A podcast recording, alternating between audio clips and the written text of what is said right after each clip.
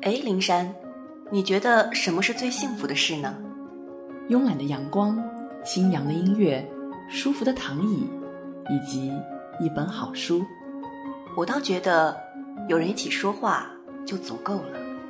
那我们就一起来聊聊吧，聊聊生活中的故事，聊聊艺术中的故事，聊聊书本中的故事。欢迎来到清华大学广播台读书组全新的访谈节目《山月十岁》。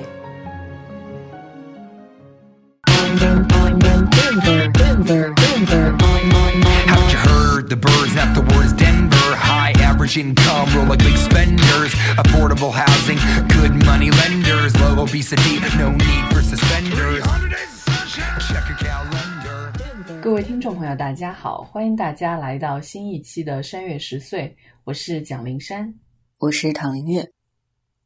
我们的节目呢会一直传到喜马拉雅电台和网易云音乐上面。那其实如果大家有注意到的话，喜马拉雅电台上我们的《山月十岁》这个节目前面也已经加上了“校友专栏”这四个字。当校友真的已经有快半年的时间了。我们呢也一直在跟大家分享在美国跟法国的见闻，而在网易云音乐上面呢，我们最近的订阅量也已经超过了五百，呃，大家在群里也非常开心的聊过这件事情。说起来已经很久没有念大家的留言了，所以我们这期节目的最开始想跟大家先分享一下听众的留言。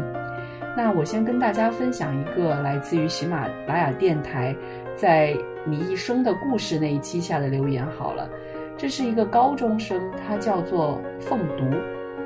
他说的是，虽然是第一次听你们的节目，但还是觉得很不错。说读书的感受，这真的是一件很好的事。你们说着你们对书的理解，我们也在感悟这作者的思想。我现在还是高中生，你们给我一种大哥哥大姐姐的感觉。我希望你们以后。都会活出自己的精彩。你们虽都各自奔向一方，但我希望你们都能各自闪烁一方。其实我们之前就有讲到过，我们的听众还是遍及了，不仅仅只是大学生而已，还有高中生。突然间也觉得自己真的是有一点老了的感觉。不过除了这个之外，网易音乐电台上面其实是有很多很有趣的留言，那躺来跟我们分享一下好了。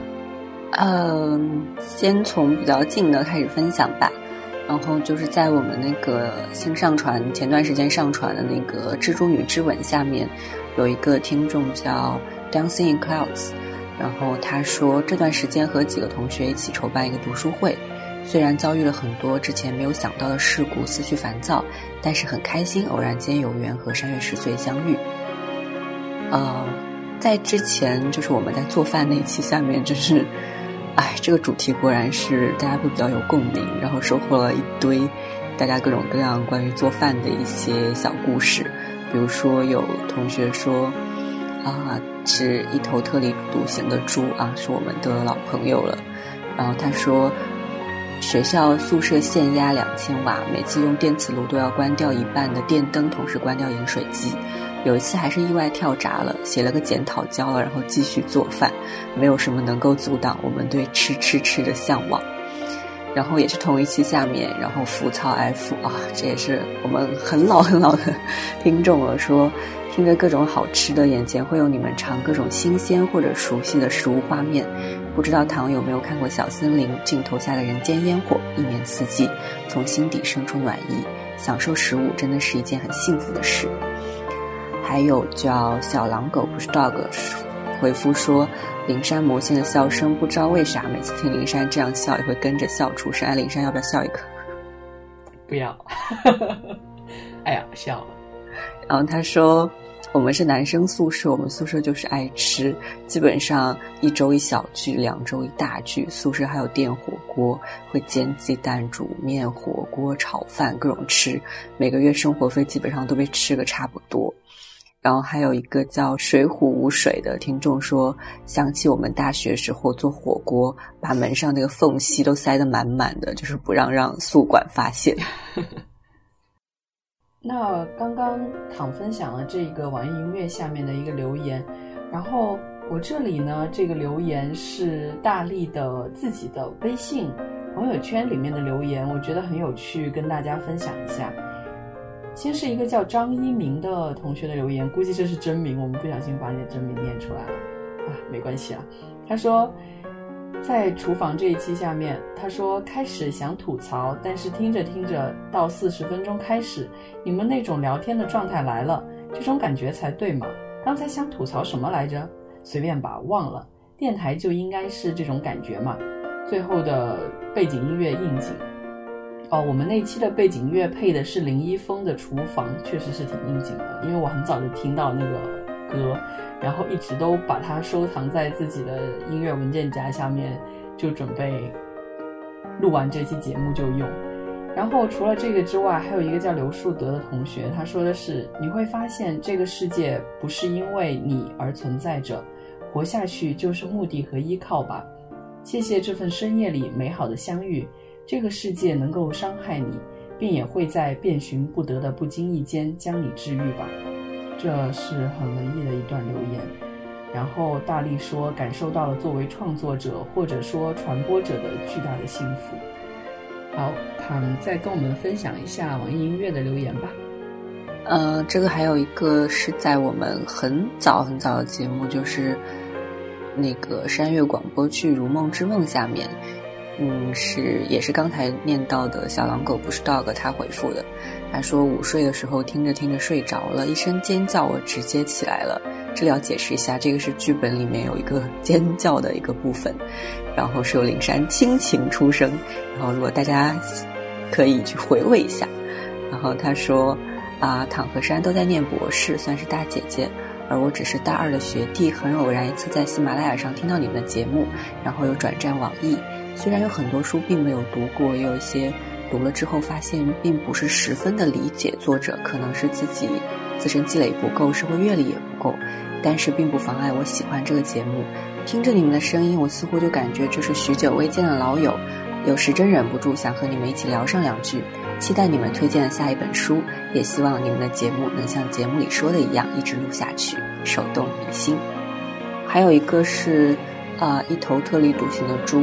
然后他说：“谢谢东东在从游的分享。哎，我们的从游虽然已经很久没有更新了，但是居然还有人在关注，也是蛮感动的。”他说：“对于我而言，读同一本书，我的感悟和别人会有很大的不同。比如《平凡的世界》，很多人说少平他们那些观念思想已经过时了，但我关注更多的是书中对人和感情的描写。”无论是少平和小霞凄美的爱情，孙玉厚一家的亲情，还是次要角色之间的情感，正是这些情感滋润着那个物质贫乏的时代。啊，也是希望大家能够多和我们分享一些自己日常生活或者在读书过程中间的感悟，在我们的评论里面。然后每次收到的话，真的是感触非常的深。尤其是刚才灵山讲到说，网易云音乐就是订阅量到了五百，其实和其他电台比起来，五百真的是不算什么。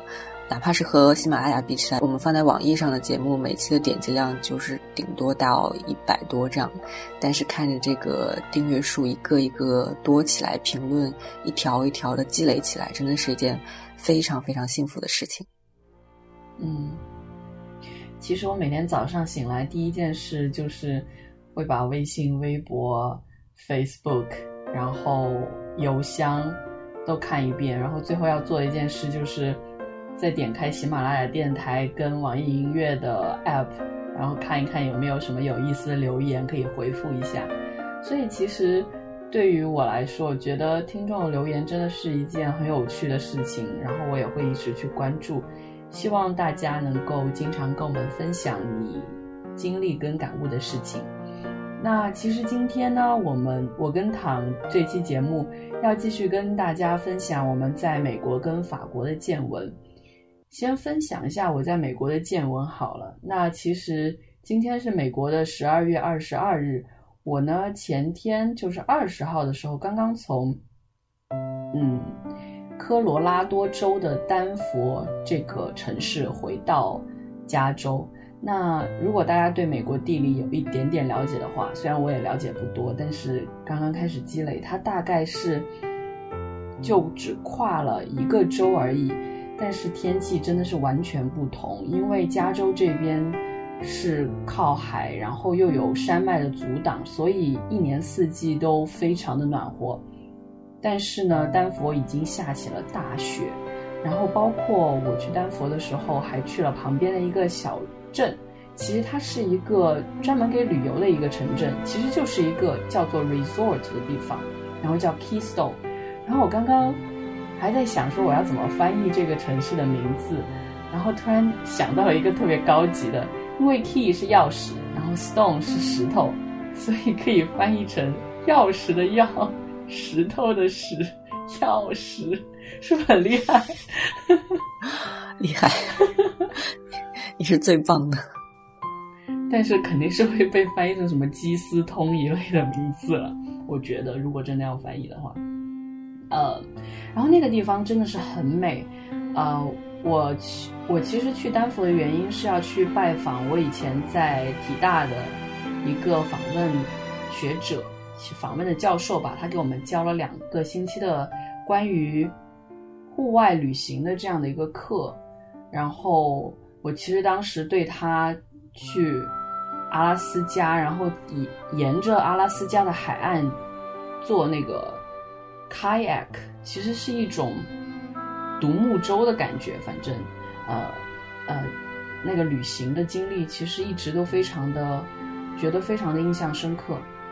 然后这次去他们家去拜访，真的是很开心，因为对我来说，他们就好像我的家人一样。在我还没有踏上美国的土地的时候，就已经跟他们有了快六七年的联系。然后这两个就是教授跟他的老婆对我都非常的好，呃，也帮了我很多忙。所以这次去的时候，先是觉得情感上面就非常的很感动，他们专程跑去机场去接我，然后一见面就是真的是要快哭了的感觉。然后再包括在他们家，他们也是对我很好，让我渐渐的爱上了在美国做西式的食物，跟着他们一一共吃了一周的这种西式食物，什么三明治一类的。啊，觉得还不错，没有没有很难吃。原来真的是一点都不愿意吃，嗯，然后其实，在他们家还就是觉得哇，因为他的因为他的妻子有做过很长时间的博物馆的这种讲解员，所以他对艺术的鉴赏力非常的强，而且他的他以前的阿姨也是艺术家。所以你去他们家的时候，虽然只是一房一厅的小房子，但你会觉得非常的温馨，而且每个地方都有自己很特别的布置。所以我觉得，哎呀，能进到这样的一个地方，然后在那里生活那么多天，然后窗外是美丽的雪景，然后屋内又有这么漂亮的陈设，真的是一件非常幸福的事情。所以我回来之后心情特别好。就是原本觉得很难过的这种孤独感啊，或者是一切的学术上的不顺利啊，都会觉得，因为有像家人一般的存在而变得变成了一种挑战吧，就不会觉得是一种巨大的负担了。所以真的是现在回来心情非常好。那躺呢？你有什么想法吗？我最近就生活还蛮普通的，因为最近巴黎越来越冷了，然后加上其实前段时间大家可能在国内都不知道，然后这边也是发生了很多事故，光是十九号那一个晚上就连发了三场恐怖袭击，然后包括什么卡车冲进什么柏林的圣诞集市啊这种的，撞死就是。就是有九九个人死掉，然后五十多个人受伤，还有还有就是开枪啊这种，包括前段时间在巴黎，然后也有那些游行示威，然后也也有一些枪击事件，所以我最近出门比较少。然后前段时间倒是去了奥赛博物馆一次，已经是我第二次去了，但这次有跟一个讲解，就是想去听一听那个关于这些作品的一个解读吧。奥赛博物馆它是一个很漂亮的一个博物馆，虽然不大，它的前身是奥赛的火车站，所以里面就是完全是那种火车站的一个布置。然后里面主要是摆放的是印象派的一个作品，但是非常可惜的就是它里面有那个米勒的作品，但是米勒他有呃晚钟，就是那个大家知道两个就两个农民在田里种田的时候，然后听到那个远方教堂的钟声，然后他们就在那里做祈祷的那一幅画，有有叫晚钟，也有叫晚祷的。然后米勒还有另外一幅作品就是《十岁者》。对啊，我刚想说，对，然后就为什么说可惜呢？因为好像说出于安全考虑，这两幅画不会同时就是出现在展览上，所以我只看到了晚钟，然后没有看到十岁。本来想说哇，如果看到十岁的话，一定要和这幅画合个影，然后作为山月十岁的一个见证，但是很可惜没有看到。不过还是看到了很多很多很多莫奈啊这些。啊，马奈啊，然后梵高啊，这种一些各种各样的作品，还是收获还是蛮多的。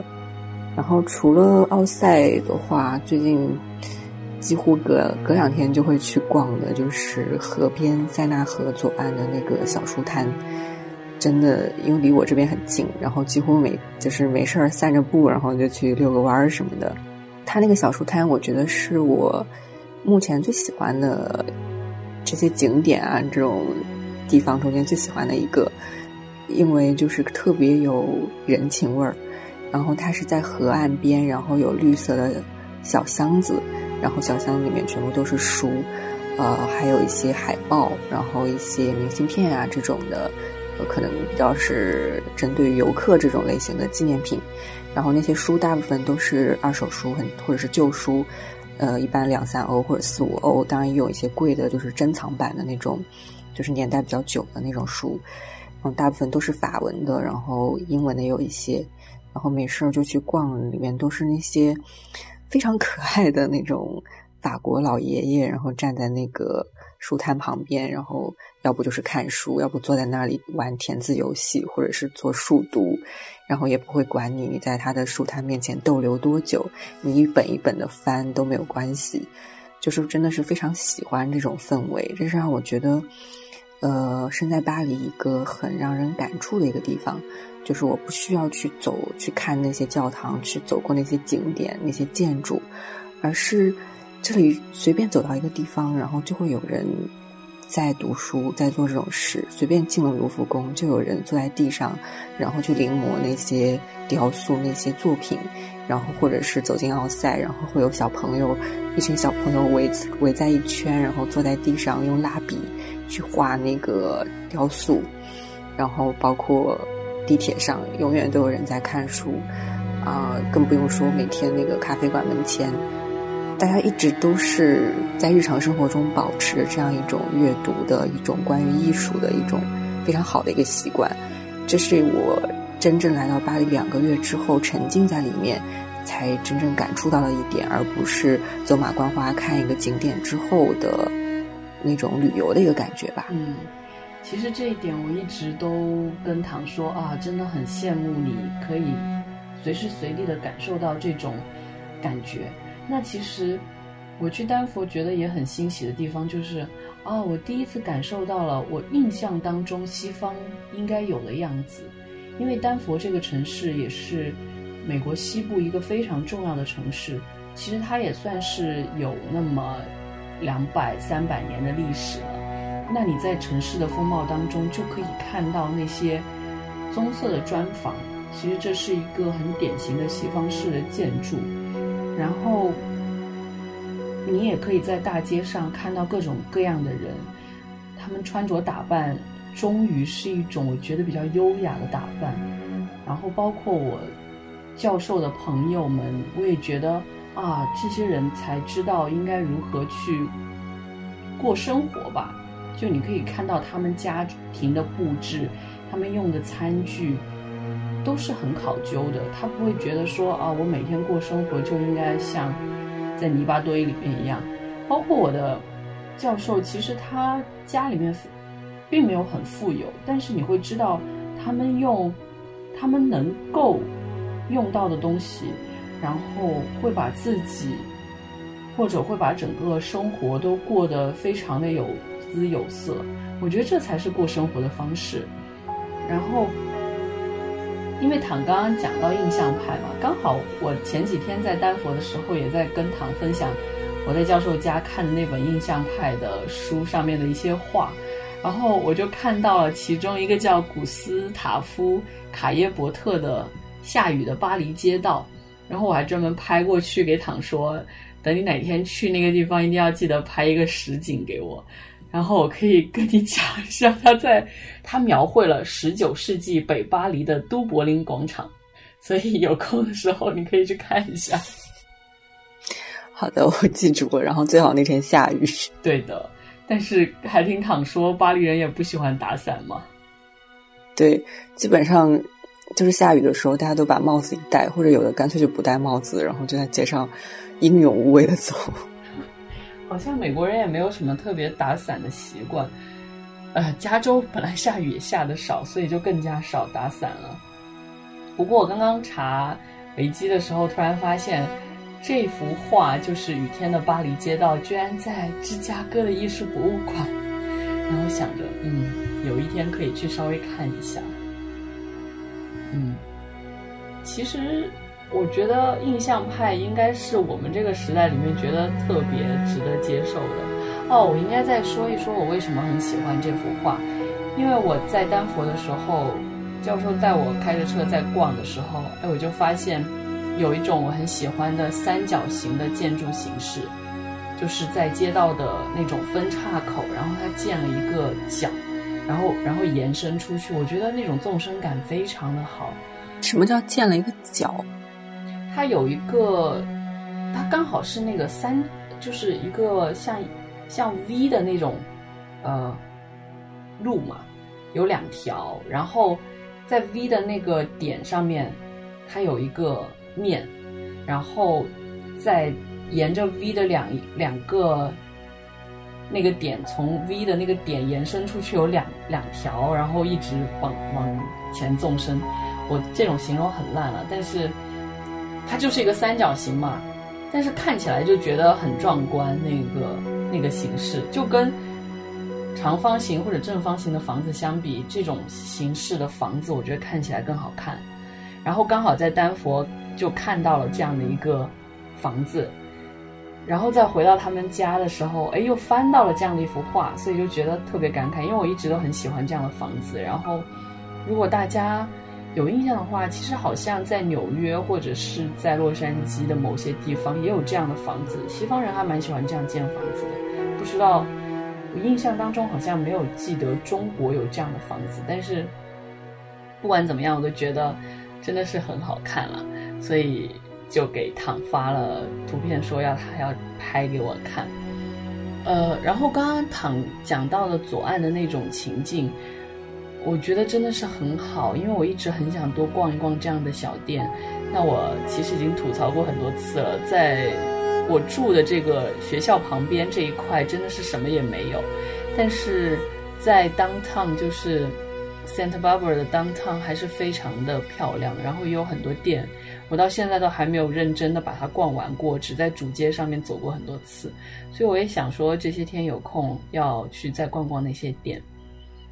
那除了这些事情之外呢，其实还有一个最近发生的非常重要的，对于我跟唐来说很重要的事情，就是《神奇动物在哪里》这一个电影。当时应该是美国要比中国早上映一周，然后我在那一周之内去看了三遍。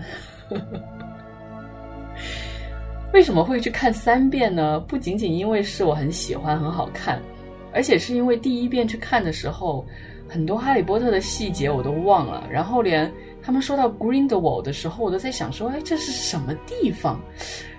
哎呀，我的天呐，我简直！你当时跟我说连格林德沃都忘的时候，我翻了一个白眼。哎，好了，你继续。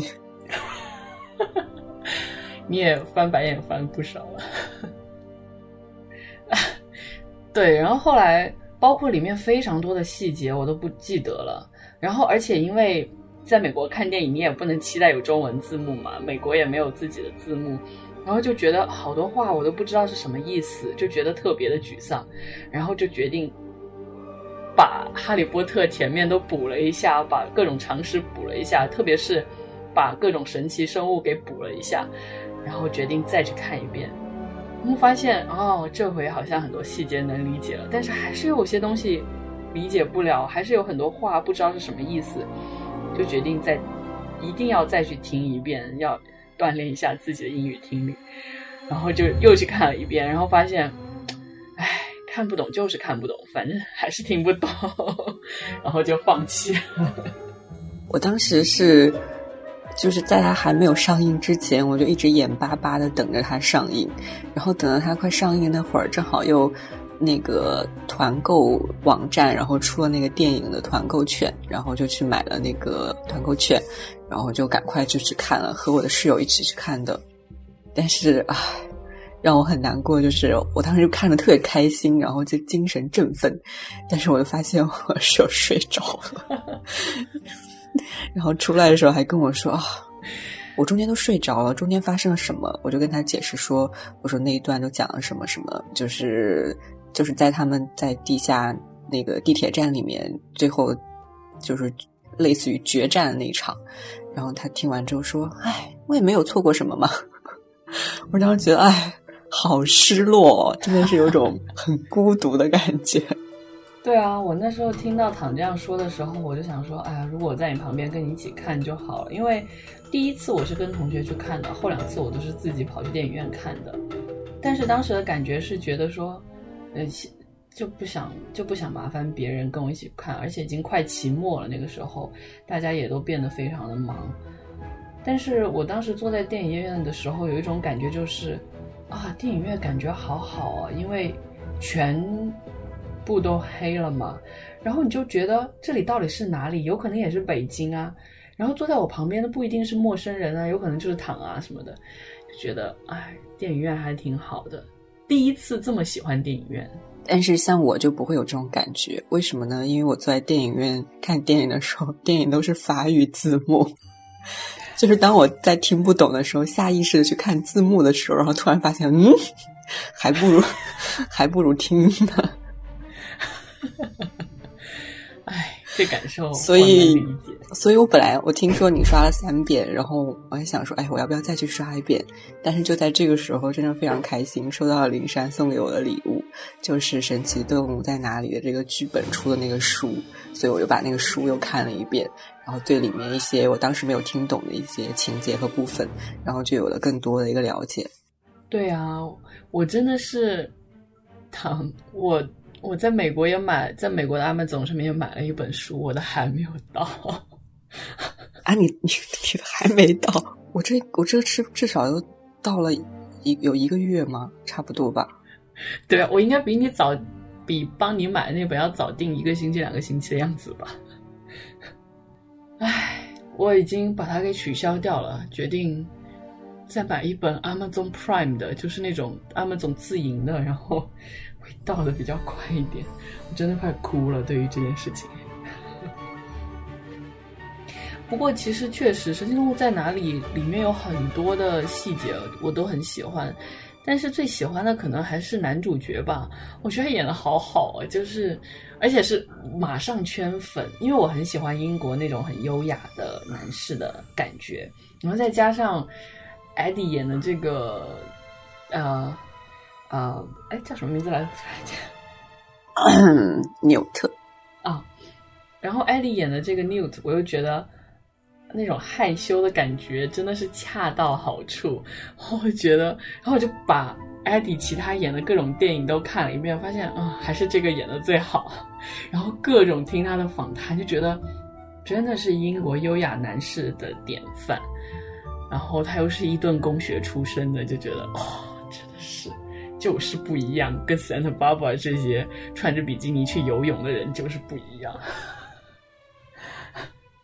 我从来没有听过这样类比的，就是那个那个 shock 给我太深刻，你知道吗？就是走在大街上过马路，发现一个人穿着比基尼骑着单车准备去学校的游泳池游泳，什么鬼啊？这你换一下会死啊！唉。后大家穿衣服真是毫无美感，每天都穿这个裤衩，穿这个 T 恤，因为就是这种天。这很难讲，因为因为就算在巴黎号称什么时尚之都之类的，但是满大街你看，大家都是黑白灰。其实冬天这么冷，除了围巾或者是包可能有其他颜色，其他一目望过去全部都是黑白灰，顶多加上驼色和蓝色。可是这些颜色就够了，就很漂亮啊。啊，这边真的是花花绿绿的各种 T 恤跟裤衩，你真看的也就够了，好吗？哎，我们好像 对有点偏题，是不是？嗯，神奇动物在哪里？你觉得最好看的地方在是哪一段？不能说最好看吧，但是是我看到最激动的地方，就是嗯，最开始的时候，就是那个就是中文翻译叫秀秀，然后英文好像是什么 Nifer 还是什么的，那个小动物就是对于金币有着。执念的那个神奇动物，它出场的时候，哇，真的超级激动！我记得秀秀在《哈利波特》系列里面好像是第四部还是哪里出场的，就是海格给他们做神奇生物老师的时候，然后给每个人发了一只秀秀，然后就在地里面埋了很多金币，然后让大家的秀秀就是把。放到地里面，然后比赛谁挖的金币多。我当时在看那段的时候就超开心，然后就想哇，我要是有一只就好了，可以帮我，可以帮我偷金币回来。当时其实也没有想，其实我平时日常生活中也没有金币这种东西。然后我还记得里面说是克拉布还是高尔，就是想把那个秀秀就偷偷藏起来留回家，还把那个金币都往口袋里面塞。然后海格就说。没有用，你这个是妖精小妖精那种的金币，然后过一会儿就没有了。然后那个是秀秀出场的，在书中出场的一瞬间，虽然就很短，但是我那是我对于神奇动物，就是在哈利波特系列里面，除了那个巴克比克，就是那个鹰头马身有一兽之外，第一个有印象的神奇动物，所以也是蛮感触挺深的。嗯。说起来，其实如果你看完这个电影，你会觉得这个 Nifla 简直就是一个灾难啊！所有的各种，嗯，他就是那些偷东西啊，你最后还是要还回去，你也不可能真的把那些珠宝偷出来。所以我觉得他还蛮糟糕的，在在《神奇动物在哪里》这个电影里面。对，大家就很萌的，就是那个纽特就去追那个秀秀的时候，然后就把他。脚拎起来，然后往外面抖 抖金币，就明明就很小一只，然后抖抖抖抖，地上已经出现一大堆了。我想说应该没有了吧，然后就纽特就伸手去挠它，挠它的肚子，然后他他一笑，然后又掉出来好多珠宝。是啊，那一段我也是看，就其实神奇动物在哪里的比较喜剧的那一面，全都是靠 n i f l a 这个角色。体现出来的，如果没有他，我觉得《神奇动物在哪里》会比较黑暗的感觉。不过，其实我还是最喜欢那个 Bo Truckle，那个是什么？就是那个，嗯，就是一直在他口袋里的那个。哦，中文那个叫护树罗锅，就是在书里面说，就是。它会在树上，平时是一种害羞的生物，但是如果你侵犯了这棵树或者侵犯了它的领地，然后它的那个爪子尖会挖你的眼睛。嗯，它这个动物是什么时候在《哈利波特》里出现的？嗯，没有什么印象，这是在植物学的那个课上面出现的，就是好像在《哈利波特》系列里面没有扮演重要的或者很关键性的角色，应该就是描述他们上课的时候，然后讲到过这个动物。对我好像也有这个大概的印象，然后但是纽特跟他之间的互动就觉得真的是非常的温馨，特别是那个那个黑帮的老大要把他要走的时候。他一直拉着纽特的手，不愿意放开的那一瞬，我觉得啊，真的蛮感动。这小东西好可爱那种感觉。然后，包括后面因为不得已把他送出去，然后最后再拿回来，他还跟他在那里闹脾气。哦，我觉得真的是好温馨啊。然后，而且艾迪的那种就是傲娇面嘛，我就觉得突然间体现出来啊，觉得他更帅了。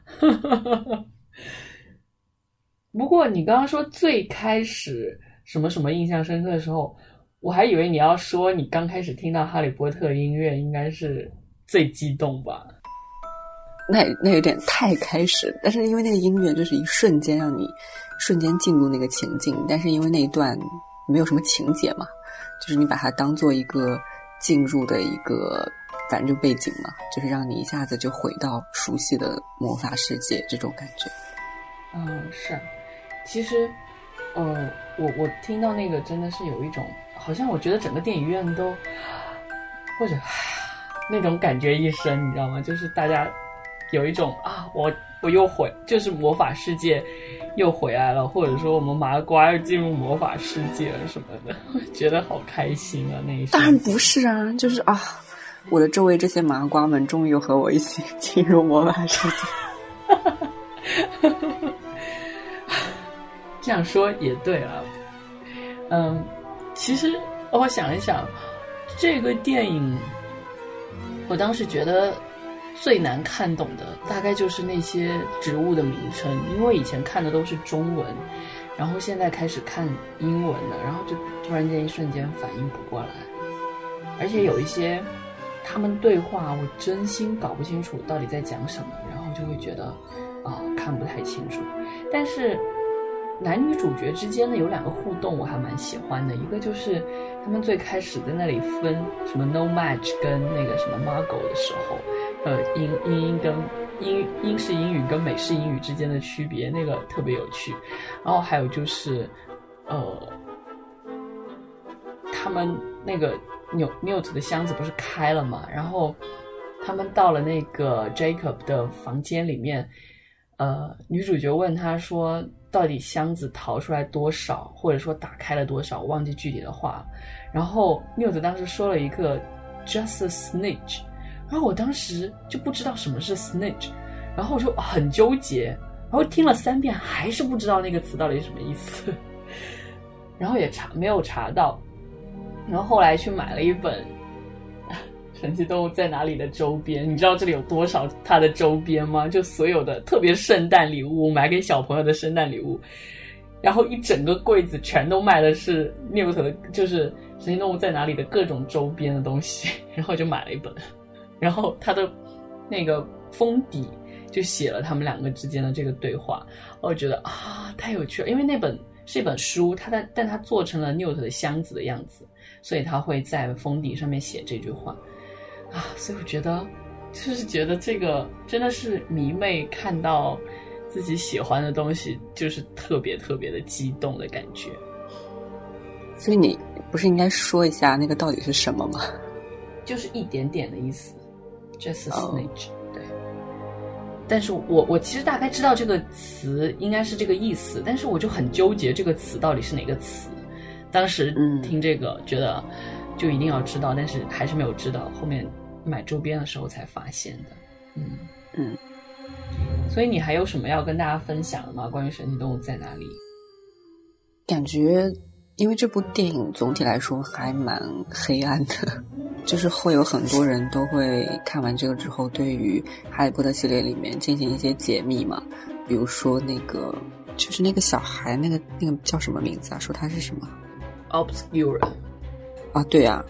就是，然后大家就会分析说，邓布利多的妹妹是叫阿里安娜还是什么的，就会会分析说她是不是也是一个，对，就是说，因为她也是小时候在施魔法的时候被其他人看见，然后从此之后就压抑自己的魔法天性，然后但是偶尔就会爆发，也是最后导致那个呃，他妹妹的死亡和他妈妈的死亡，然后包括。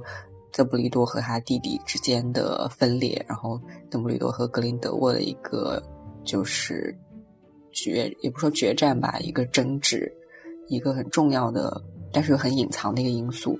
我觉得可能罗琳也是试图在用一个新的系列，然后去解释之前那个系列里面可能没有被大家那么看重的一个一些坑吧，这样。嗯。这一方面确实，这个 obscure 应该是一个巨大的伏笔，之后肯定还会有更多解读。包括演 obscure 的呃那个男生，他也讲他之后会角色越来越重。因为我看了好多他们的访谈，然后就觉得这确实是罗琳她在很早之前就已经规划说，很希望能够出关于 Newt 的一个系列，不管是书也好，或者是电影也好。那现在做成了剧本跟电影嘛，真的是非常非常期待。然后下一步还要等两三年吧，好像就觉得好难等啊。对啊，就很想一起一口气把它全部看完。挺好啊，这样就是又会有一个系列陪你走过很多年，就像当时《哈利波特》系列一样，也是追了好多年嘛。就是在书出来出来之后，就是感觉所有书都出完了，那那精神支柱就是等电影，然后电影也出完了，现在又有可以新的东西可以等。嗯，而且真的是因为《神奇动物在哪里》有个评价，就是它是成人的魔法世界嘛，就魔法变得非常的快跟。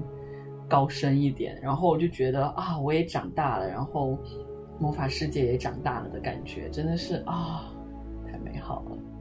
我以为你要说，哎，我长大了，但是魔法世界还是不要我。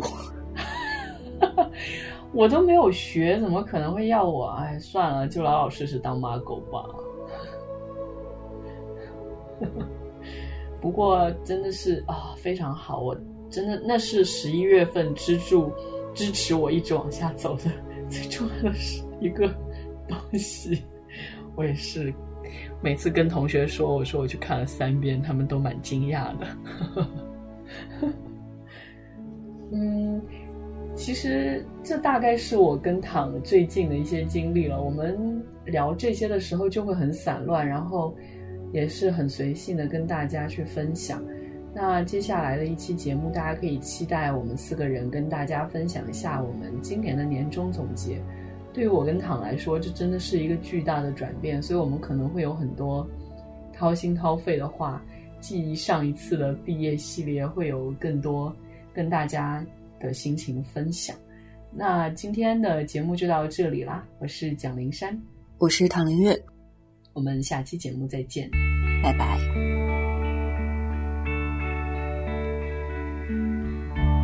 This one's going out to all the lovers out there. Hold each other tight and keep each other warm.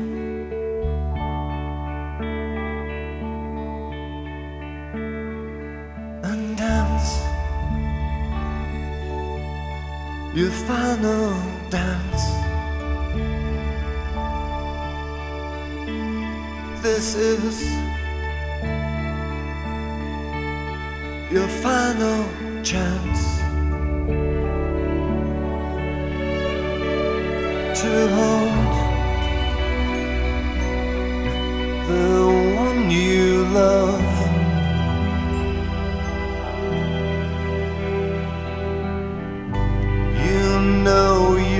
Waited long enough.